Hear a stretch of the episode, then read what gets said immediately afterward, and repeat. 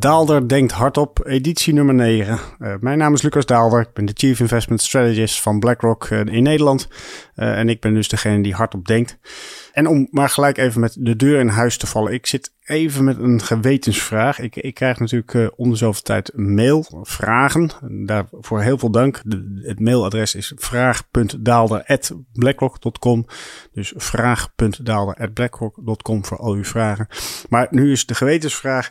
Uh, moet ik uh, de mails die mij toegestuurd worden, moet ik de, de namen noemen van de personen die mij die mail sturen? Ik weet zelf, ik ben een vervent luisteraar, fan van de podcast Animal Spirits. Twee adviseurs uit Amerika die ook uh, elke week over financiële markten praten. En ik heb altijd heel erg mijn best gedaan om daar een keertje genoemd te worden. Door een opmerking op Twitter of door een mailtje te sturen. Nou, daar doen ze dat nooit. Volgens mij niet zozeer omdat ze daarover nagedacht hebben, maar meer omdat ze eigenlijk nooit precies weten wie welke opmerking nou ook weer geplaatst heeft. Ze weten het keurig van mensen die beroemd zijn. De mensen die zij zelf heel graag uh, volgen, die noemen ze wel met naam. Maar met name de suggesties van, van buitenaf of de vragen die gesteld worden, dan hebben ze dat over that guy or uh, there was somebody on Twitter. En dat, ja, daar, valt wat voor te zeggen. In die zin, uh, ik zou het heel erg leuk vinden om een keertje met naam en toenaam genoemd te worden in een dergelijke podcast. Maar ik kan me ook voorstellen dat het ja, vanwege ja, privacy redenen toch beter is om dat niet te doen. Uh, dus mocht je nou een vraag hebben en ook graag een keertje genoemd worden, laat dat in elk geval weten. Weet ik nog steeds niet zeker of ik je naam noem natuurlijk, maar dan weet ik in elk geval dat ik niet in problemen kom als ik je naam wel noem. Uh, lang verhaal uh, voor de introductie uh, van de vraag die ik dan deze week gekregen heb. En dat is de vraag waarin ik zelf beleg. En hierbij verwijst hij naar Arend Jan Kamp van IEX, die vrij transparant is over het feit dat hij elke maand uh, gewoon standaard uh, de wereldindex koopt. Waarschijnlijk uh, een, een, vaste inleg zonder dat daar specifiek wordt nagedacht over de timing daarvan. Nou, het antwoord is eigenlijk heel simpel. Dat is een fantastische strategie die ik zelf ook volg. ik beleg ook elke maand vast een bedrag in aandelen. en daarnaast doe ik ook een vaste belegging in high yield. Vroeger deed ik dat als kind eigenlijk, of dat was me geleerd door mijn ouders, omdat ze vooral ook op die manier te sparen. Dus elke maand een vast bedrag apart zetten op je spaarrekening. Nou, dat heb ik ook lange tijd gedaan, uh, totdat ik op een goed moment voldoende wist van aandelen. En dacht van nou, het is eigenlijk misschien wel beter om niet alles alleen maar op de spaarrekening te zetten, maar ook eens een keer een deel in aandelen te beleggen.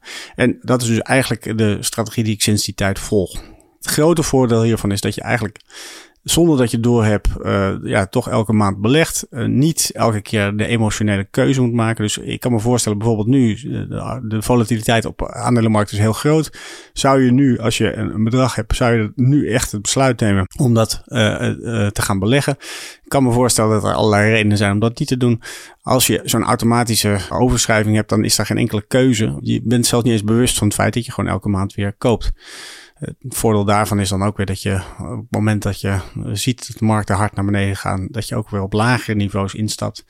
Ja, uh, dus dat is op zich een, een strategie waar ik helemaal een voorstander van ben. Wat je dan ook vaak hoort is dat mensen zeggen dat je, nou, stel je hebt een vast bedrag van 100 euro, dat je, uh, omdat die koers haar naar beneden zijn gegaan, je voor diezelfde 100 euro meer aandelen hebt gekocht. Uh, nou, dat is op zich een correcte weergave van hoe uh, het systeem werkt. maar dat roept natuurlijk ook wel een beetje de vraag op van, stel nou eens een keertje dat je genoeg gespaard bent, of stel je bent op een goed moment tegen je pensionering, hoe ga je dan afbouwen? Moet je dan ook op dezelfde wijze elke keer 100 euro of 200 euro afschrijven? Uh, dat is wel interessant, want uh, stel nou eens dat de markt hard omhoog gaat, dan zou je eigenlijk uh, op juist op die piek meer willen verkopen, dus meer aandelen willen verkopen. En terwijl als je dan een vast bedrag hanteert van 100 euro, ja, dan ben je juist eigenlijk minder aandelen aan het verkopen. Dus betekent dit dat je dan eigenlijk niet gewoon een vast aantal aandelen moet verkopen? Nou, misschien uh, zie ik het helemaal verkeerd en uh, zit ik hard op te denken. Uh, dat doe ik inderdaad in deze podcast. Maar zit ik hard op te denken en maak ik een, een gedachtefout, hoor ik dat natuurlijk graag. Maar het is duidelijk dat dit een strategie is die in elk geval goed werkt op het moment dat je aan het sparen bent. Of het ook de juiste strategie is om te ontsparen, dat vraag ik me dus wel eens af. En uh, hiermee komen we bij het tweede onderwerp, de onrust op de financiële markten. Uh, en in dit geval uh, heel specifiek de onrust op de aandelenmarkten. Ik heb het vorige week natuurlijk ook al genoemd. er zijn al een aantal markten in de wereld die in het zogenaamde bear market terecht zijn gekomen. Nou, een bearmarkt, uh, daar is een, specifieke definitie van. Uh, schijnen er meerdere van in omloop zijn. Ik ken er eigenlijk maar één. En dat is dat je een correctie van meer dan 20% voor je kies hebt gekregen. Niet in een kalenderjaar, nee, gerekend van de laatste keer dat je de top hebt bereikt. Nou, die kan je eindeloos over discussiëren. Uh, ik, ik zag in een artikel in het FD dat er ook nog eens een keertje een tijdslimiet aan werd verbonden. Die ken ik eigenlijk niet. Ik weet gewoon alleen dat die 20% correctie, dan heb je het over een bearmarkt. Nou, sommige aandelenindices hebben die bearmarkt al eerder dit jaar bereikt. Uh, Europese aandelen die stonden al meer dan 20% in de min. De, Nasdaq zit al zeker in bear market territorium. Uh, dus uh, die heeft ook al meer dan 20% verlies achter zijn naam staan. we hebben het eerder over 30%. Ik zal eens even kijken hoeveel dat eigenlijk precies is. Nou, vorige week stond de Nasdaq 31 een half procent in de min ten opzichte van de top die ze in november van vorig jaar heeft neergezet. Dus, uh, en dit jaar alleen al uh, is er 25% daling uh, heeft dat plaatsgevonden. Dus de Nasdaq staat zeker al in de stand. De uitzondering hierop tot nu toe is in elk geval uh, de S&P 500. En dat meldde ik vorige week ook al.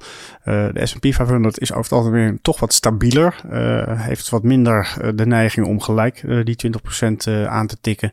De Nasdaq, ja, de, de, nadruk ligt er natuurlijk op de technologieaandelen die over het algemeen veel meer volatiliteit kennen. Harder omhoog gaan, maar ook veel harder naar beneden. Dus dan is het ook niet zo heel vreemd om te zien dat je daar vaker de bear market tegenkomt. Hetzelfde geldt trouwens ook voor Chinese aandelen. Maar doet het er eigenlijk toe of iets een bearmarkt is of niet? Nou, eigenlijk niet. Eh, die 20% is uh, uit de lucht gegrepen. Ze hadden ook 25% kunnen gebruiken. Uh, dus eigenlijk is het gewoon een aanduiding van het gaat niet zo lekker op de beurs. Of er is een stevige correctie. En we hebben met z'n allen min of meer besloten dat dat bij de 20% plaatsvindt. Het is dus vooral een begrip wat van belang is voor de financiële markten nerds, waaronder ik er eentje ben. Uh, afstand, dat was in elk geval zoals ik het uh, zelf over nadacht. Uh, maar toen zag ik vorige week toch wel heel erg opmerkelijk dat de S&P 500 zeg maar gedurende de week een nieuwe low neerzette. En precies op 19,92% de bodem neerzetten. Niet 19,92% uh, van de dag zelf natuurlijk, maar ten opzichte van de, top die we eerder in het jaar hadden, of althans vorig jaar hebben neergezet, een verlies van 19,92% incasseerde. En vervolgens weer doodleuk stevig begon te rallyen dat uh, bracht toch een beetje in herinnering uh, de ontwikkeling die we gezien hebben in het vierde kwartaal van 2018. 2018 was uh, prima jaar, behalve dat dat laatste kwartaal, nou net dat kwartaal was wat te lang was. In die zin alle winsten van dat jaar werden in dat laatste kwartaal volledig weggegeven. En ook toen was er dus sprake van een S&P 500 die ja, angstvallig dicht in de buurt kwam van dat officiële bearmarktniveau ook toen, als je kijkt naar intraday da uh, data, ook toen uh, tikte de S&P 500 een low aan die 19,95% lager was ten opzichte van de voorgaande top. Dus kortom 0,05% verwijderd van de officiële bearmarkt. Nou, vorige week was dat dus niet 0,05, maar 0,08%. Uh, ja, dat geeft dan toch wel een beetje te denken. Zouden er dan echt handelaren zijn in de VS die dit een belangrijk eikpunt vinden? Een soort van lijn in de, in zand die ze willen verdedigen. Want het is wel erg opmerkelijk dat er nou al twee keer, nou laten we zeggen in uh, vier jaar tijd, een, een bearmarkt is aangetikt die eigenlijk net geen bearmarkt is. Overigens, dit is echt iets voor de nerds, want de, meeste uh, mensen kijken helemaal niet naar intraday data, uh, data, die kijken alleen maar naar de slotstanden. En qua slotstanden is de S&P vorige week zeker niet in de buurt van die 20% gekomen. Ik geloof dat het verlies iets van 18% was maximaal. dus interessant voor, voor nerds, maar voor de rest is het, zoals gezegd, totaal niet relevant. Of misschien toch voor een handelaar hier en daar. Dat ik vorige week uh, geen item had voor de rubriek waar we het met z'n allen te weinig over hebben, uh, is mij uh, zeker niet in dank afgenomen. Dus enige compensatie daarvoor heb ik er deze week maar liefst drie. Drie zaken waarvan ik vind dat het toch wel opmerkelijk is uh, wat er gebeurt. Uh, waarvan ik eigenlijk ja, toch een beetje mis. Uh, ik lees daar niet veel van of te weinig over. en als ik zeg, ik lees er niet veel over. Er wordt over alles altijd geschreven. Dus er is altijd wel een artikel te vinden. bovendien, het kan het best zijn dat ik natuurlijk de artikelen gemist heb. Dus dan hoor ik ook heel graag dat ik ze gemist heb en waar ik ze had kunnen lezen. Dus ook dat is allemaal zeer welkom op vraag.nl blackrock.com. Maar in geval, deze week ter compensatie van vorige week maar liefst drie uh, onderwerpen waar we het wat mij betreft te weinig over hebben. Uh, want het is misschien toch wel interessant om het daar eens wat vaker over te hebben. En dan begin ik met de eerste, uh, en dat is de ontwikkeling van de inflatieverwachtingen.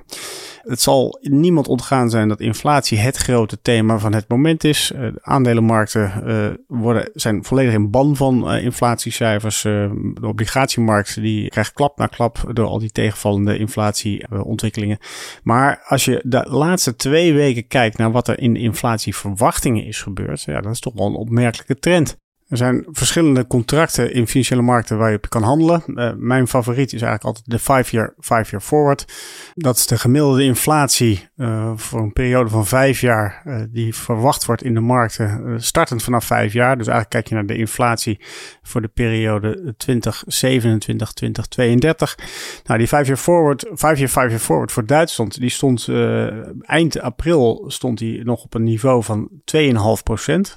dus de verwachting was eigenlijk dat de ECB eh, ook over een periode van vijf jaar niet in staat zou zijn om haar eigen doelstelling van rond de 2% te halen. Nou, die 2 2,5% die was fors, fors opgelopen. Uh, als je nu kijkt wat op de borden staat, uh, zitten we op een niveau van 2,1%. Dus er is bijna 40 basispunten in twee weken tijd aan inflatieverwachting uit de markt gelopen. Ja, dat is een behoorlijke beweging. Uh, en het is niet alleen die 5-year, 5-year forward uh, waar je dat terug ziet. Je ziet het ook terug in zeg maar de traditionele break-even inflatieniveaus. Daar krijg je eigenlijk precies eenzelfde correctie te zien. Eind april stond daar nog ongeveer 3% inflatie ingeprijsd voor de, de vijfjaarsperiode. 3 procent. Uh, nou, twee weken later staan we nu op een niveau van rond de 2,3 procent.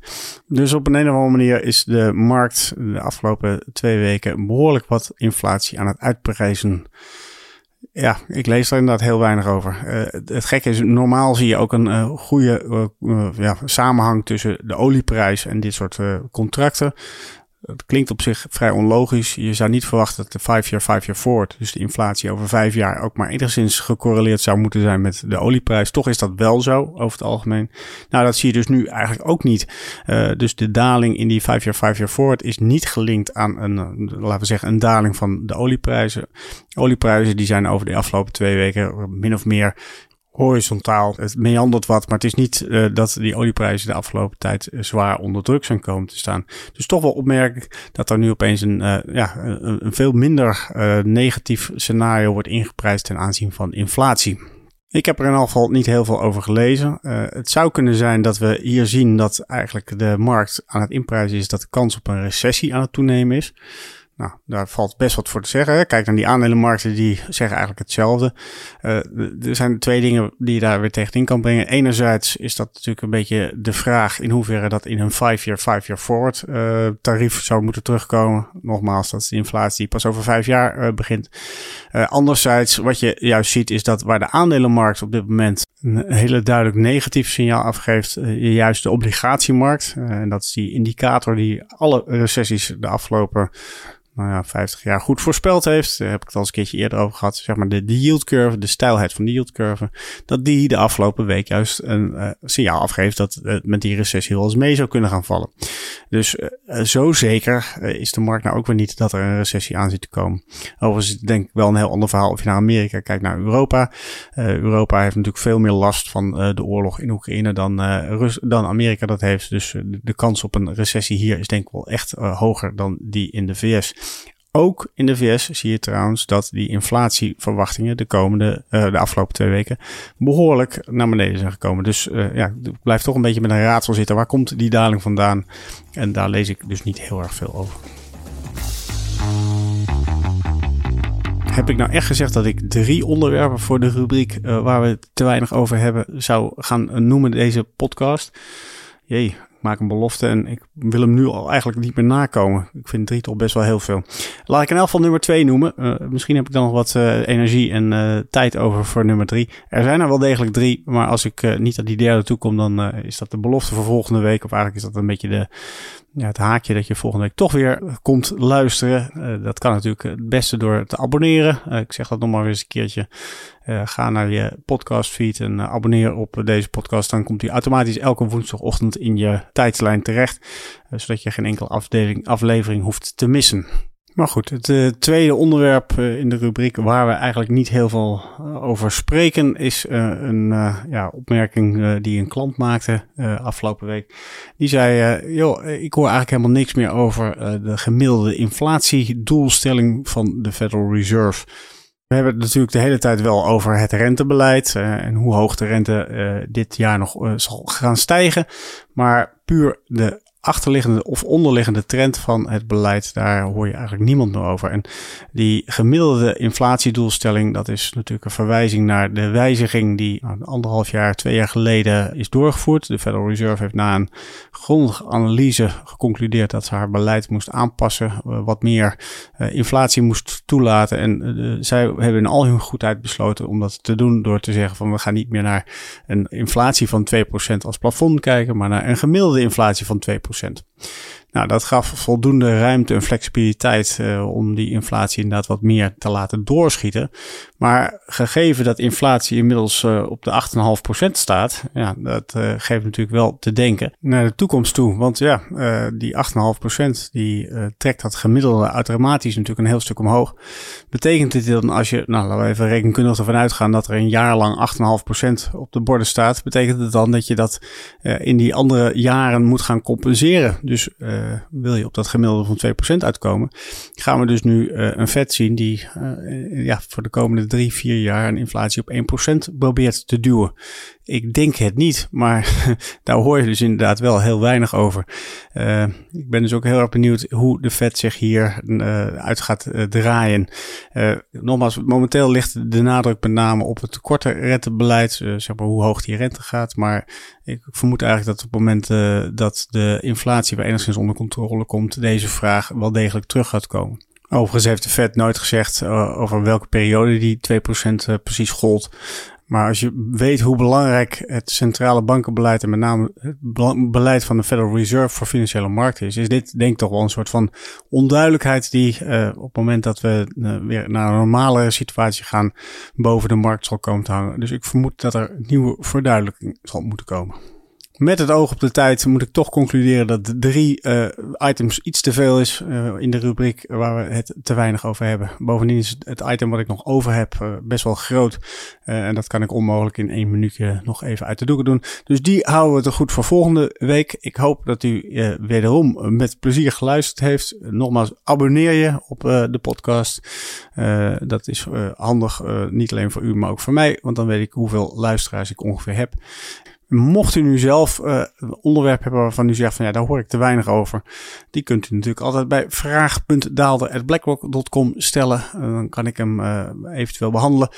dus als u suggesties heeft over onderwerpen waar ik het zou moeten hebben, vragen in het algemeen, dan weten jullie me te vinden. Ik hoop dat jullie weer met plezier geluisterd hebben en graag tot een volgende keer. Risicowaarschuwingen. Beleggingsrisico. De waarde van beleggingen en de opgebrachte inkomsten kunnen variëren. Het is niet zeker dat u uw oorspronkelijke inleg terug ontvangt. Dit is een marketinguiting. In het verleden behaalde resultaten geven geen betrouwbare indicatie van het huidige of toekomstige rendement en dienen niet als enige criterium te worden genomen bij de selectie van een product of strategie. Veranderingen in de wisselkoersen van valuta's kunnen ertoe leiden dat de waarde van beleggingen stijgt of daalt. Deze schommelingen kunnen bijzonder sterk zijn bij een fonds dat blootstaat aan een hogere volatiliteit en de waarde van een belegging kan plotseling en zeer sterk dalen. De fiscale regelgeving waaraan beleggingen onderworpen zijn en de hoogte van de belasting kunnen in de loop der tijd wijzigen. BlackRock kan op elk moment besluiten een fonds niet langer aan te bieden. Belangrijke informatie. Deze podcast is alleen bestemd voor professionele beleggers volgens de MIFID-richtlijn. Andere personen dienen niet op de hier geboden informatie te vertrouwen. Deze podcast is uitgegeven door BlackRock Netherlands BV, dat een vergunning heeft verkregen en onder toezicht staat van de Nederlandse Autoriteit Financiële Markten. Officiële zetel Amstelplein 1 1096 HA Amsterdam. Telefoonnummer 020 549 5200. Ingeschreven in het handelsregister onder nummer 170 Om u te beschermen worden telefoongesprekken doorgaans opgenomen. Alle in deze podcast vermelde researchgegevens zijn verstrekt door BlackRock en kunnen door BlackRock inmiddels voor eigen doeleinden gebruikt zijn. De resultaten van dergelijke research worden slechts incidenteel verstrekt. De hier geuite visies vormen geen beleggingsadvies en kunnen aan verandering onderhevig zijn. Ze weerspiegelen niet altijd de gezichtspunten van een bepaalde onderneming binnen de BlackRock-groep of van een afdeling daarvan en de juistheid ervan kan niet worden verzekerd. Deze podcast is uitsluitend bestemd ter informatie. Het vormt geen aanbod of uitnodiging om te beleggen in een van de fondsen van BlackRock en is niet opgesteld in verband met een dergelijk aanbod. Copyright 2022 BlackRock Incorporated. Alle rechten voorbehouden. BlackRock is een geregistreerde handelsnaam van BlackRock Incorporated en haar dochterondernemingen in de Verenigde Staten en daarbuiten. Alle andere handelsnamen zijn van de respectievelijke eigenaren. Deze podcast mag niet worden verspreid zonder toestemming van BlackRock.